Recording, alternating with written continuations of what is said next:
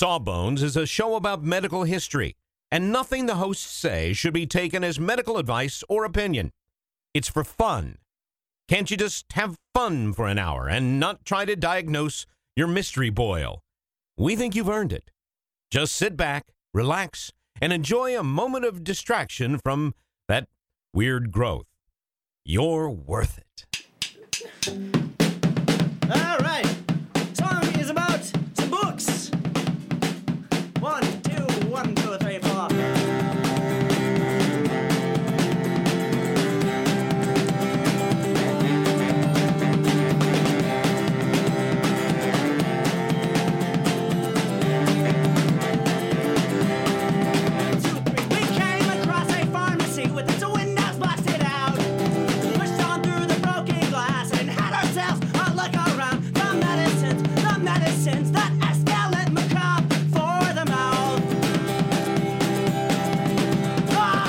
Hello, everybody, and welcome to Sawbones, marital tour of misguided medicine. I'm your co-host Justin McElroy. And I'm Sydnee McElroy. Uh, well, huh, this uh, episode is coming a little later than Sawbones classically has been. We've been trying to be more regular lately, honestly. Yeah, uh, we wanted to be completely transparent as to why this episode isn't on time. We had initially planned, and we never do this on this show. I feel It's, like it's yeah, it was it was it's a rarity. Certainly, we planned on a very lighthearted, silly episode initially this week, based on multiple listeners. oh, don't spoil it because we'll still do it. You don't want me to spoil it? No, no, Okay. no. I'll keep it a secret. It's gonna be a silly one. It was going to be very silly, though. Um, and in light of what's happening in our country, it seemed it is incredibly inappropriate. And so we didn't want to put that out into the into the world right now. That was not what anyone needed to hear. Uh, but at the same time, it took me some time, and Justin, I know you helping me to try to figure out what exactly we had to say right that we could. that that that we were, um, well, me, that I have the expertise to add to the conversation. As no whi- offense. As white people, we're trying to listen as much as we can, and we didn't know if we would have anything valuable to say right now. I think would be the the honest way of putting it. Um, and Exactly. I think I think the the primary voices we should be listening to right now are uh, members of the black community and not us, white Yeah. people. Um, we need to do a lot more listening. We've talked for way too long. Uh, so I thought about what I do have knowledge in, and that's medicine and specifically medical history. Obviously, that's why we do the show. And right now, while uh, the the recent murder of George Floyd by a white police officer in Minneapolis is not related to the medical field precisely. Um, criminal justice and the systemic racism in our in our criminal justice system and in law enforcement is not my area of expertise. But the racism that exists in the medical system is within, I think, my purview and certainly within uh, my duty to confront um, not just as a physician in the system on behalf of my patients, but uh, when I see it in my colleagues and in the students and residents that I train, and in all of the other members of the medical profession, not just physicians that I work with on a regular basis. and I, as a podcaster, am also talking into a microphone. I don't have as high of a calling as Cindy does, admittedly, but I am here, and I hope that that is the right thing to be doing. I I feel I think that's right. I hope that that's right. I, I have I'm trying my best. Well, I have been very vocal about the fact that we have this platform, whatever size it may be, to talk about the things that are within our purview to talk about, and that I would be remiss if I didn't use it to do whatever good I am capable of doing. I keep saying me, but I don't mean to leave you out. It's just that I do. No, it's lo- absolutely legit for sure, for sure, for sure. Now, Sydnee, I um, I would remind people that a lot of times on Sawbones, I pretend to be dumber than I actually am to keep the conversation moving. I just wanted to say that first. sure. So you're telling me there's racism in medicine too? it is it is not shocking to anyone listening. I would hope that there is uh, that racism is unfortunately built into the structure of every institution in our nation's history and, and in our current society today. Um, and it is it is it infiltrates every aspect of society and certainly when it comes to medicine, medical care, access, whether to preventive services or life-saving services, uh, proper diagnoses, proper treatment is not an exception to this, unfortunately.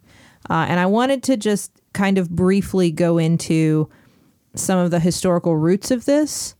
Um, it's really I- it, it Of seems- racism? No, of This is going to be a long episode. specifically racism in medicine, racial disparities, and, and the racism that exists in the medical system in the United States. That is all I can speak to uh, with any degree of, of understanding, is what we have experienced in this country.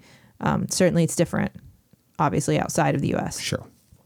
There are a lot of reasons, and I think it's always important to talk about when you start talking about the disparities between two groups.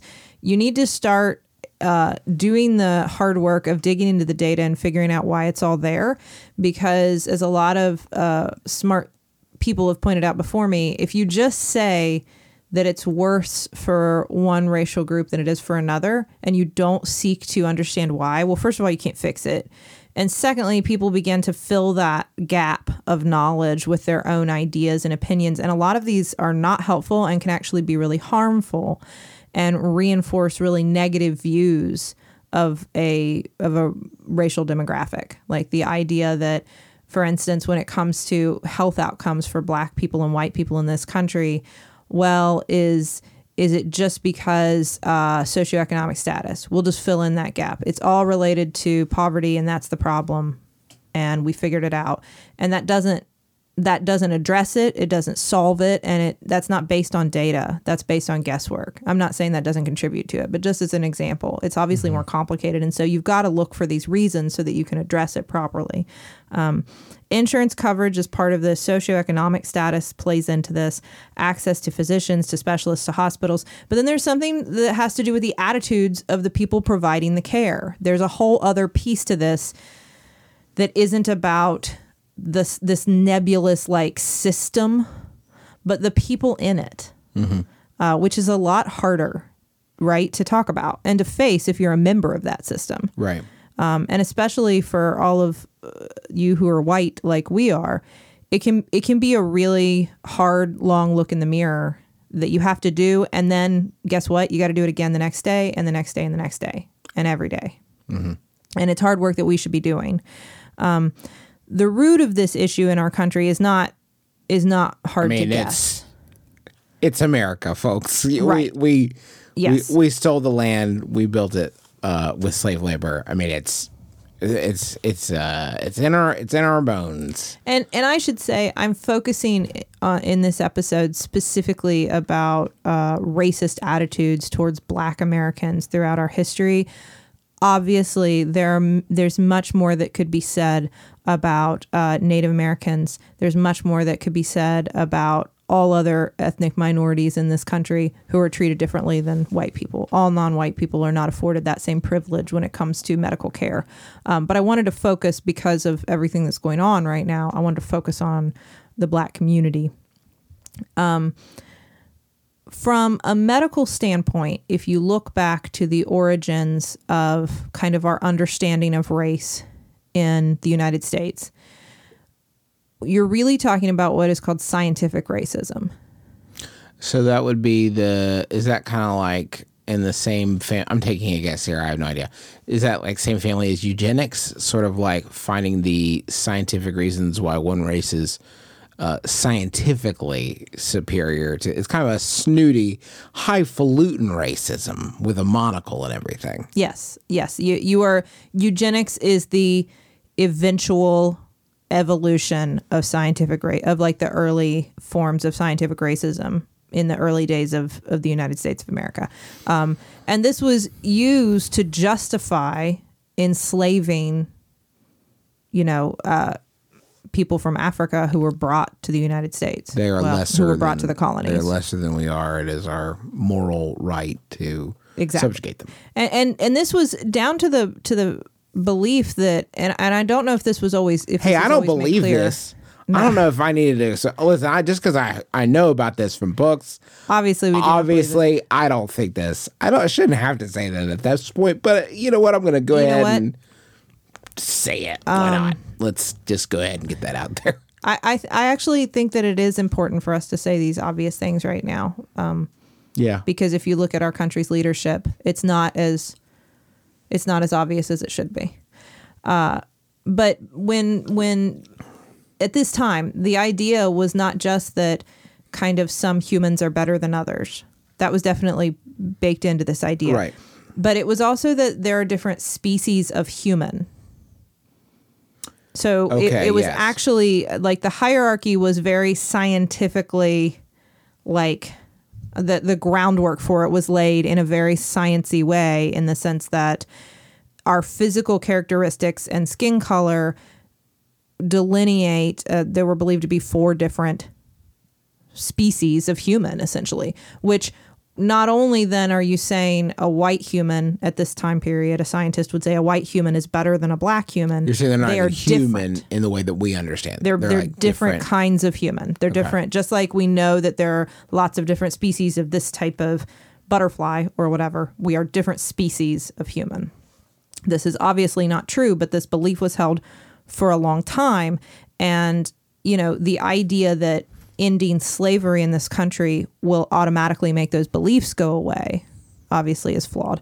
Uh, and the origins of that theory, by the way, of course, predate America. the scientific, not not the. um You're talking about the theory of scientific racism and yes like the, racial the superiority. idea that the idea that there are different species of human and that there are superior humans and inferior humans it, this obviously didn't this was not born out of the united states um, we talk about a lot of historical figures that added to kind of the body of knowledge that would lead to these theories hippocrates noted differences. It was largely based on the geographic regions that people were from. And he thought they represented sort of different types of humans. Um, Avicenna said the same thing and even theorized as to like some natural superiorities and inferiorities between different races. Uh, Linnaeus uh, helped draw these connections between like this type of person looks like this, and this is what I would categorize this human species as. Um, and all of that coming from more of a we're cataloging provided the body of knowledge that would lead to these theories of that, that led to scientific racism the idea that one human is better than another. Um, and that's begin to tie health characteristics to race as well. As, again as early as hippocrates you see kind of these sort of like social characteristics and behaviors and personality types and also health identities tied to race. Um, it's i mean all throughout human history they've been we've been cataloging other humans and then making generalizations about them based on on what we observe. Um, the uh, when it came to the early days of the united states um, there were really two healthcare systems. There was the regular medical system healthcare system that was accessible by white people. Uh, and then there was a kind of separate, but definitely not as high quality healthcare system. I think it's very clear to say these are not, these are in no way equal. equal, right? Um, that was afforded to the enslaved people who were owned by by white people. And this this sort of companion system were usually um, lay persons, uh, herbal healers, midwives, um, sometimes like the if it was like a large plantation or something, the the owner's wife may be responsible for medical care for uh, the people who were enslaved. Um, occasionally, it would involve a physician, but all of this was just to meet the needs of the, The owners. plantation owner, Yes, right? it was it was very much directed at uh, we will only expend the time or money that is necessary to keep to keep someone able to function in their job. I shouldn't say Pro- as job. property, Yes. basically, rather than as human beings. Exactly, exactly. Not not really for the good of the patient. Um, and we have discussed this at great length in our episode about J. Marion Sims and the horrific surgical experimentation that he performed on in, enslaved black women uh, with no anesthesia um, multiple times uh, in order to perfect a surgical technique. And uh, w- this was, you know, based on this belief that black people did not experience pain the way that white people do, which again speaks to this scientific racism. They're different. They're fundamentally different. Um, it, it's interesting to note that if you were a if you were a free black American at this point in history, you essentially had no health care. You had kind of fallen through the cracks. When I say American, we there, there were no Americans yet, really. Well, no, we were post-revolution, pre-Civil War. Yeah, Right, there are yes, Americans. yeah, okay. Americans. But either way, They're even before before revolution, after revolution, if you were if you were a free black person, you had no health care. You've you've you are on neither side of this of this divide. Exactly. You were not. You were excluded from the white system because of segregation. Before we called it segregation, it was just assumed. Obviously, you would not be allowed, and then uh, you were not going to be afforded any sort of care that um, someone who was enslaved would get. Uh, so they they basically had no access to any sort of physicians and, and had to within their own community kind of figure out their own medical needs Yeah. the uh, this this legacy continued, of course, as we move past slavery into all of the um, the segregation and the and the Jim Crow era in the South. Um, there was still an idea that there was a fundamental difference, and I, again, I, I I know this sounds to me like if you if you really wrap your mind around this if, if you are a good person the idea that there is such a fundamental difference between white people and black people that we need to come up with a separate set of diagnoses which there was indeed a handbook that was separate for the diagnoses of a black patient than a white patient the idea being that the very basic physiology that underlies a health condition. The reason you have high blood pressure, the reason you have diabetes is different in a black person than in a white person. This belief was held by doctors by and large at that time. So you wouldn't be treated the same because the disease was fundamentally different in your body because it was a different thing completely. And of course, we wouldn't understand it as well because nobody was putting in the time or effort to understand it. And in segregated areas, which was most of most areas, uh, you were only allowed to, you would only have access to see the black doctors, go to the black hospitals that were available to you. And there were so many fewer than there were white doctors in white hospitals. Um, it's so the treatments would differ, uh, and there, of course, were all these examples, like we've talked about, misled beliefs about like pain tolerance and things like that. Um, if you go, if you went into predominantly black areas in the South and black counties, uh, there was obviously, as I've already talked about, a, not a lot of hospitals or medical professionals to be found. Um, in order to to get more black doctors to provide care for the black community, you had to have black medical schools for them to attend. And there weren't very many of those either. Um, and so all these were hurdles for people being able to even see a doctor Sure. Yeah. you know if, if you're sick just be able to get care um, by as a result of all this by the year 1900 about 2% of medical professionals in this country were black. And that knowing our history that number did not shock me right, Right. in the year 1900 only 2% it's a very small percentage. It is not adequate to, to you know provide care for the number of black americans but at the same time it's the year 1900 we're not that far out from slavery. It made sense to me the wild part of the statistic the second half is that that, that 2% did not change much until the early 1980s that's in our lifetime You like to think that you're so far removed from I mean, it, it's just another reminder. Like it, it, when we talk about when you hear about things like systemic racism, like this is what we're. I mean, this is what it's about. Like the, these systems have been in place and been keeping people, you know, out of professions like like medicine for decades.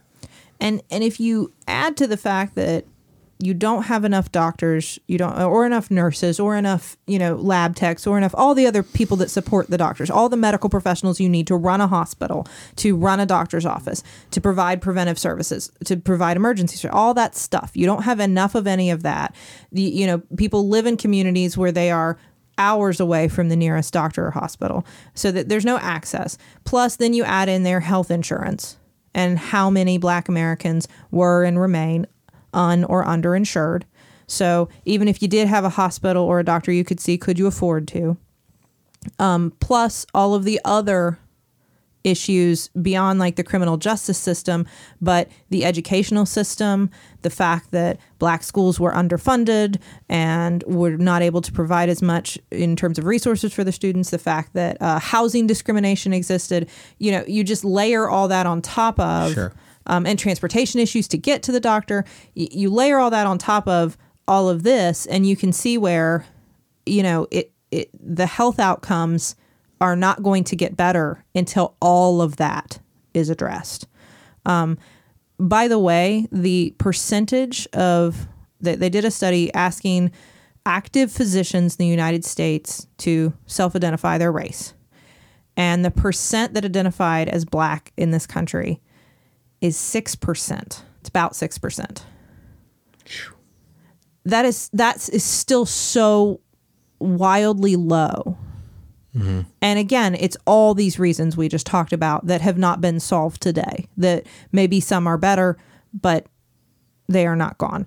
Um, the uh, and and then there's this whole other issue. So we've talked about all these all these structural problems, all these systemic problems. But this view of of black people and white people is fundamentally different, and and that there is an inferior and superior race. All of this, which would eventually result in eugenics, as you as you talked about, and we've done a whole episode on that. Um, if you then take into account specific examples like what happened in Tuskegee when 600 about 600 black airmen were put into a study of syphilis without informed consent without being really told what was being done to them. Uh, some received a few received treatment many did not but they were lied to and led to believe they were receiving treatment.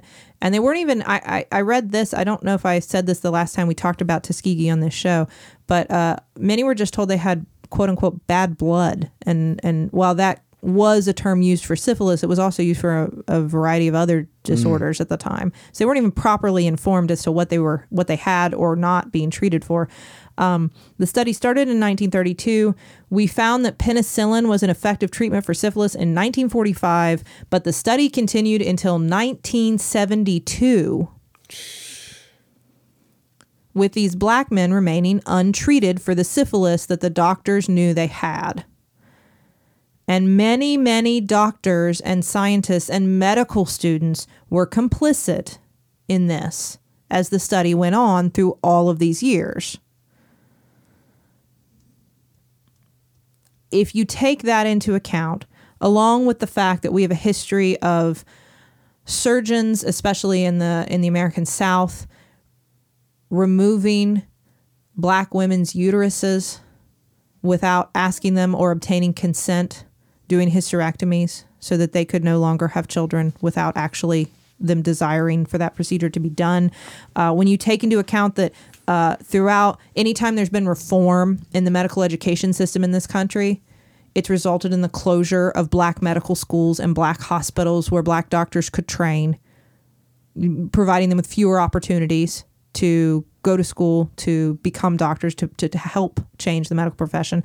And if you add into that the story of Henrietta Lacks, who we've, we've referenced on the show before, and there's the wonderful books, and I mean, you, there's a lot of information out there you can learn now about Henrietta Lacks, who had cervical cancer, and after she unfortunately passed away, the tissue from her cervical cells, which turned out to be a very robust cell line that was good for medical research, has been used and continues to be used throughout medical labs all over the country without any consent from her or her family or knowledge.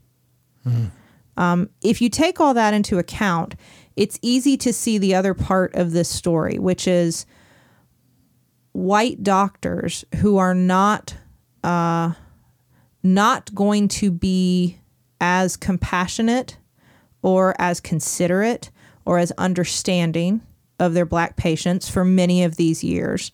And even as things hopefully are changing, still have that legacy, still have grown up with that that that privilege, that white supremacy that they've been surrounded with their whole youth. That is the it is that's um, again to keep harping on this because I think it's easy to, especially for a, white person, to to miss stuff like this.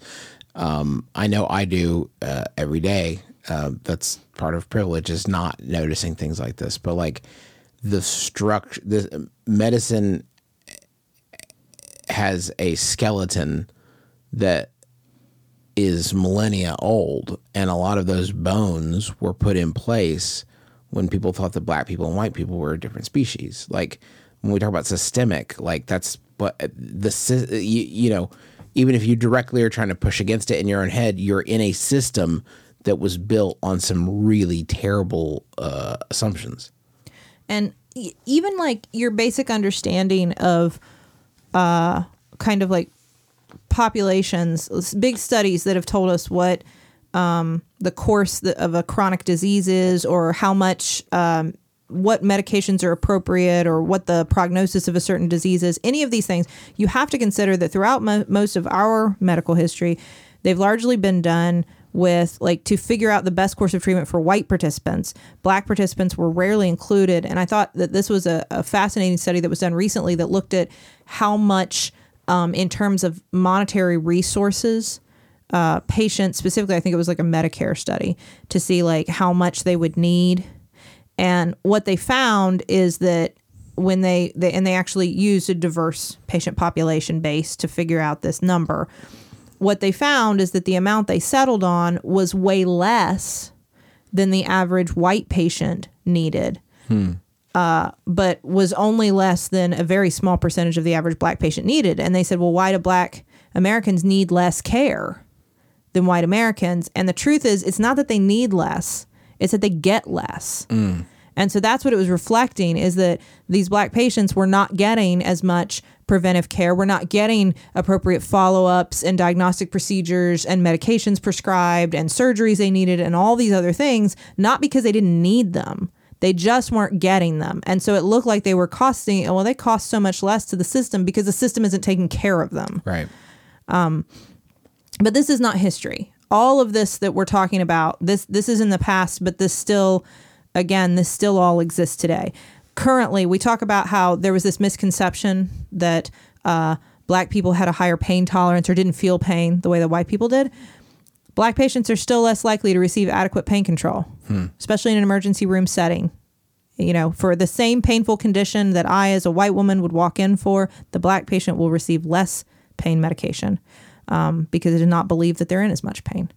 Uh, they are less likely to have access to needed cancer treating surgeries. There was a study done that proved that. They're less likely to get cholesterol lowering medications when they are indicated. Uh, they uh, and black women are 40% less likely in some areas to receive mammograms at appropriate intervals. So even preventive services, uh, screening, you know, to to catch cancer early, all of that, uh, less likely to be performed adequately in especially in predominantly black communities, predominantly black counties than in the white population.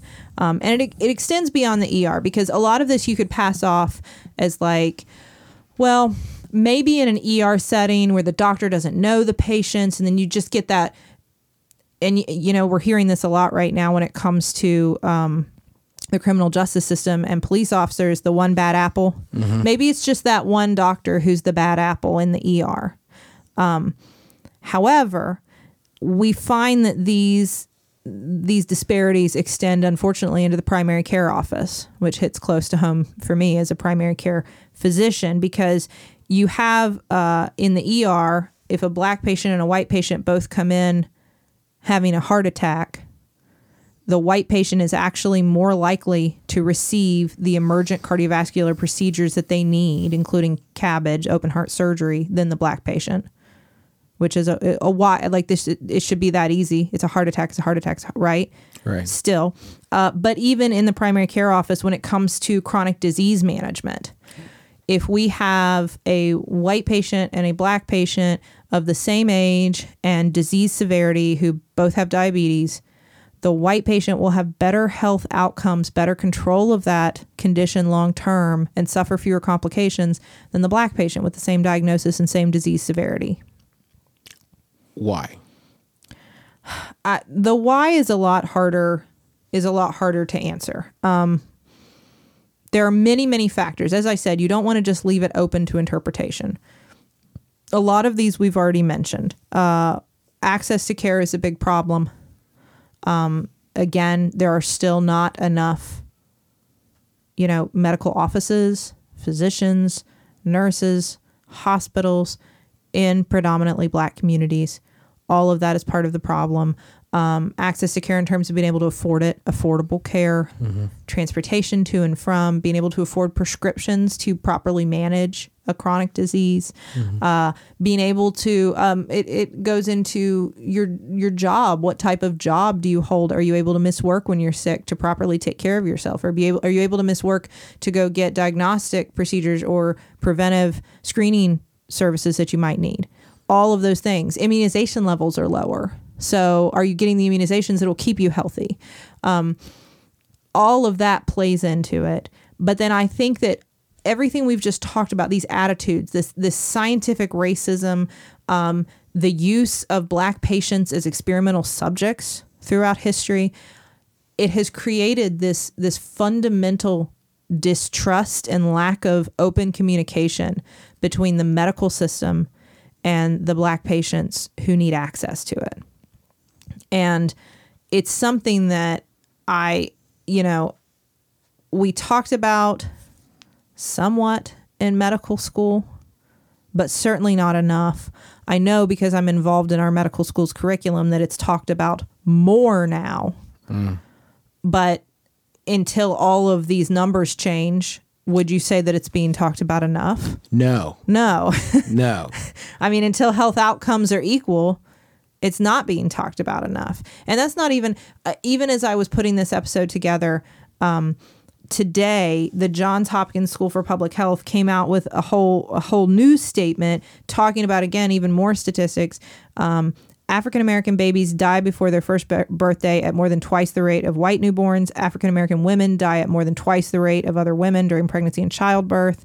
Um, the life expectancy of African Americans is three and a half years shorter than for white Americans. And then finally, COVID, it bears mentioning that when we talk about the rate of s- disease severity of people who get severe cases of COVID and who die of COVID, and then just the sheer number of who is getting COVID, uh, it's hi- it's disproportionately higher among Black Americans. And if you look state by state, almost every single state, almost every single state in the country has have a disproportionately high number of their black population getting coronavirus as compared to their population. Like more than you would expect for the number of actual black people who live in that part of the country. Um, even here in our state of West Virginia, which I believe our stat is that only about three and a half percent of the population of West Virginia is black. Twice that number of coronavirus cases are among black, black West Virginians. In some counties, in this state, we have 55 counties. I can't tell you why. We're A like lot. we're very tiny and we have 55 counties. In some of these counties, 20 to 30% of the patients who have coronavirus are black.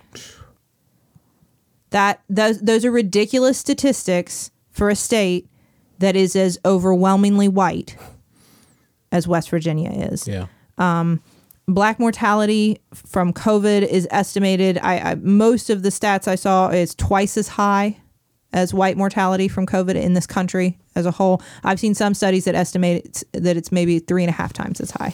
Um, and and again, all of this has to do with all these things we've just talked about, with the rate of underlying health conditions that are not being properly managed for a variety of different reasons, um, and then other social determinants, employment, access to health insurance, medical care, poor air and wa- water quality in communities where people of color live. All of this uh, plays into the fact that people are black people in this country are dying from covid at a much higher rate than you would expect based on our population and demographics. Um, and in addition to all this relevant specifically to what is happening right now uh, the johns hopkins school for public health also in the same statement today called uh, law enforcement violence a public health issue um, and this is especially for black americans so, yet another social determinant of health. Um, the mistreatment of Black Americans by our criminal justice system, by our law enforcement agencies, is yet another reason why their life, why a Black person's life expectancy is lower than you would expect in this in this country. Um, so these protests concern medical professionals. At least they should. They should concern everybody. Well, they should concern everybody. Maybe but I'm alone in that, Sydnee, but I find all of it very concerning. it's a it's a public health issue, which means doctors should be organizing and speaking out about it as well. Speaking of public health issues, you and I have talked a lot about um, the, the protesting and COVID and safety, and uh, I know that you want to talk a little bit about that, about protesting and, and how to do it as, as safely as possible. So right now, a couple things. You'll you'll find a lot of these resources out there if you're someone who is is thinking of going and attending one of these protests. Um, some really obvious things. Uh, you may be out there for a long time, and it may be difficult to immediately return back home. So bring things like water. It's hot in most places right now. Bring water. Bring snacks. Wear sunscreen. Uh, because specifically of uh, coronavirus, please, if you're going to go out and protest in public, wear a mask or a bandana or some some sort of face covering um, over your nose and mouth. Uh, that is the safest thing you can do. Uh, a lot of s- people are still recommending social distancing at these events, and uh, yes, obviously that would be ideal if everyone was six feet apart. But that's also a really unrealistic statement to make. So wearing a mask, wearing a face covering, is still a very important thing you can you can you can do. Um, a good piece of advice write your name, your birthday, and the phone number of your emergency contact and name on your arm, like in marker and like a, a sharpie or something, big letters, um, in case something happens to you where you're incapacitated, where you're unconscious, and somebody needs to get in touch with, you know, figure out who you are and how to get in touch with your friend or family as soon as possible. Um, I've seen a lot of conflicting advice about your phone uh, uh, the best medical advice would be to to have your phone fully charged and with you because if one of your friends or family has find your phone and can find you in case you get lost, that of course is a good thing. However, I know on the flip side there have been some people suggesting that perhaps you're more easily located by law enforcement. So what- listen, folks, we don't know on this one. Okay, here, bring two phones, turn one off, leave the other one on. I don't, I don't know what to tell you. I've seen a lot of suggestions for a burner phone. burner phone. just- I don't know. Listen, a- we're out of our depth. This is a world? I don't know We're about, out of our yes. depth. Uh, but tell someone where Something with the be. phones, okay, folks. Something with the phones. please let people know where you're going, where exactly, what location you are planning to be at. Um, if you are sick, my advice would be stay home. Especially if you suspect you may have coronavirus, please, please stay home. You don't want to make that decision for everybody else. No, you don't get to make that decision for everybody else. If you if you are someone who takes medication, that especially medication that is life sustaining on a daily basis and it would be highly detrimental for you to be away from that medication for a day or perhaps longer, I would also consider that before you decide to go protest because many protesters are being arrested, detained for unknown amounts of time, and if you are you cannot guarantee your medication would come with you, and it is not advised that you carry anything like that on you. Um, some things you may those seem obvious. Some things you may not have thought of. Uh, I know at a lot of these protests, um, pepper spray, mace, and tear gas are being used on protesters by police officers. So, uh, some some advice specifically for that. One is don't wear contacts. Uh, this is in reference to tear gas. So tear gas is actually it's actually a solid. Tear gas is used to describe a number of different chemical agents that will indeed make you tear up, but will also irritate your airways. Uh, you'll produce a great deal of mucus and snot and have difficulty breathing. They're very uncomfortable agents, is what everyone, this is my understanding. Um, so if you wear contacts, you can actually get the powder stuck between the surface of your eye and the contact, which, as you may imagine, is- Sucks. yes, is incredibly painful. So uh, don't wear contacts. Um, when it comes to uh, the when it comes to tear gas specifically, the more skin that is covered, the better because uh, it is if the powder lands on your clothes, you can remove your clothes and it's off of you. That's the easiest. You can re- get yourself out of the area and strip down is the best way to get it off of you. So I'm always wearing I'm. I'm always wearing tearaway pants actually, so that's huge for me. I'm like halfway there. The tearaway pants are excellent. But yeah, so the more of your body that's covered, that your face is covered, um, goggles if you have them, but that's a tall order, but goggles would be good. steampunk, not steampunk. Where are we at on that? Any, I mean, whatever your goggle it. fashion is. Got it. Uh, keeping your head covered and hair pulled back because it can, the powder will cling to your hair. Um, and if you do come in contact with tear gas again, get away from the area. Remove your clothing, wash everything as soon as possible. Wash yourself off as soon as possible is the best thing to do. Um, Hey, you should do that anyway because you're going into public. So hey, it's, yes, it's yes. win-win. Washing your hands and your whole body is going to be important anyway. I've seen a lot of people ask about the um, the spray bottles of baking soda and water. I guess those those have been used a lot in Hong Kong, and so protesters there were recommending that that they be used. I couldn't find a lot of good evidence that that's very helpful. Um, as much as just getting out of the area, stripping down, and washing off. Um, when it comes to pepper spray or mace, uh, a lot of people are asking if milk is helpful that like if you get if you get it in your eyes or on your face to dump milk milk will provide some temporary relief but it actually does not clear the agent um, much like drinking milk after you eat a spicy pepper something with capsaicin in it yeah. Um, it, it doesn't it doesn't permanently do anything so your better bet is to have some like baby soap baby shampoo that kind of stuff some really gentle soap um, diluted and like wash yourself off as fast as possible. That's that's the better thing. Blink vigorously uh, try not to rub your face or or eyes or anything like that. Don't rub anything don't touch anything. But washing with some sort of gentle soap like that is is probably the best thing you can do. Uh, and I think those are all the the big. if you can't uh, protest, uh, you're unable to. I know I, I've seen a lot of people who are would be especially susceptible to COVID that are unable to join protests, et cetera, et cetera.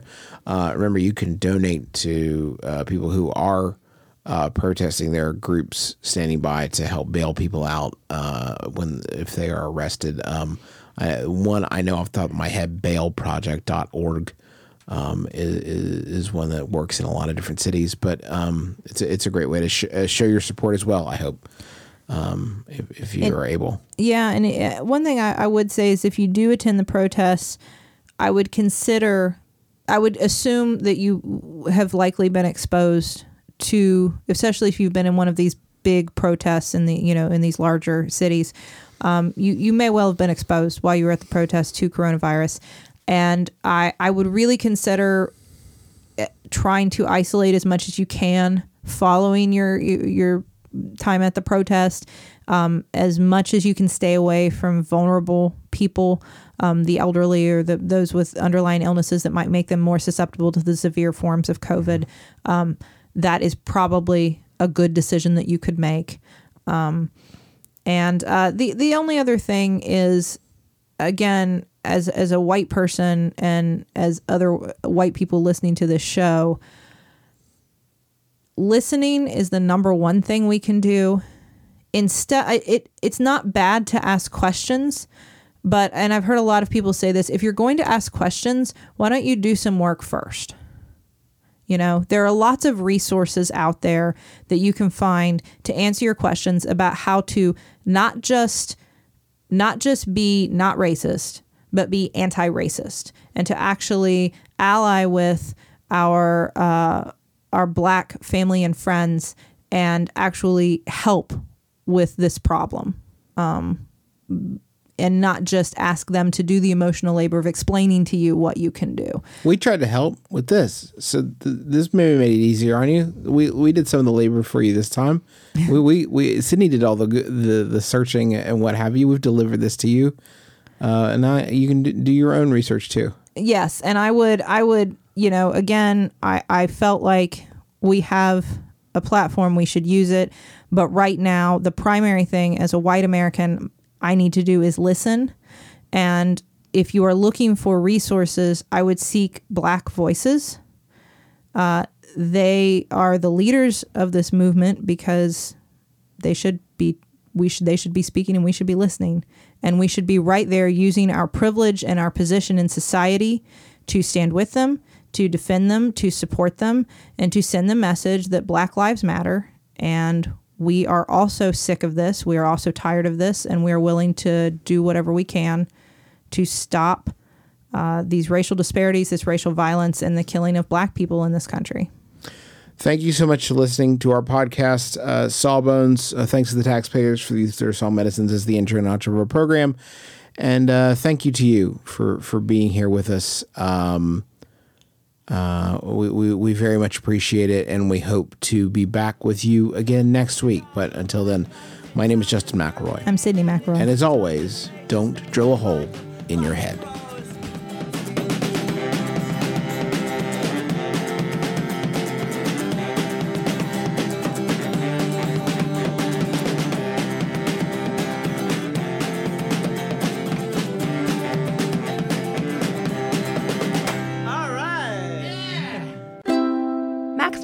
MaximumFun.org. comedy and culture.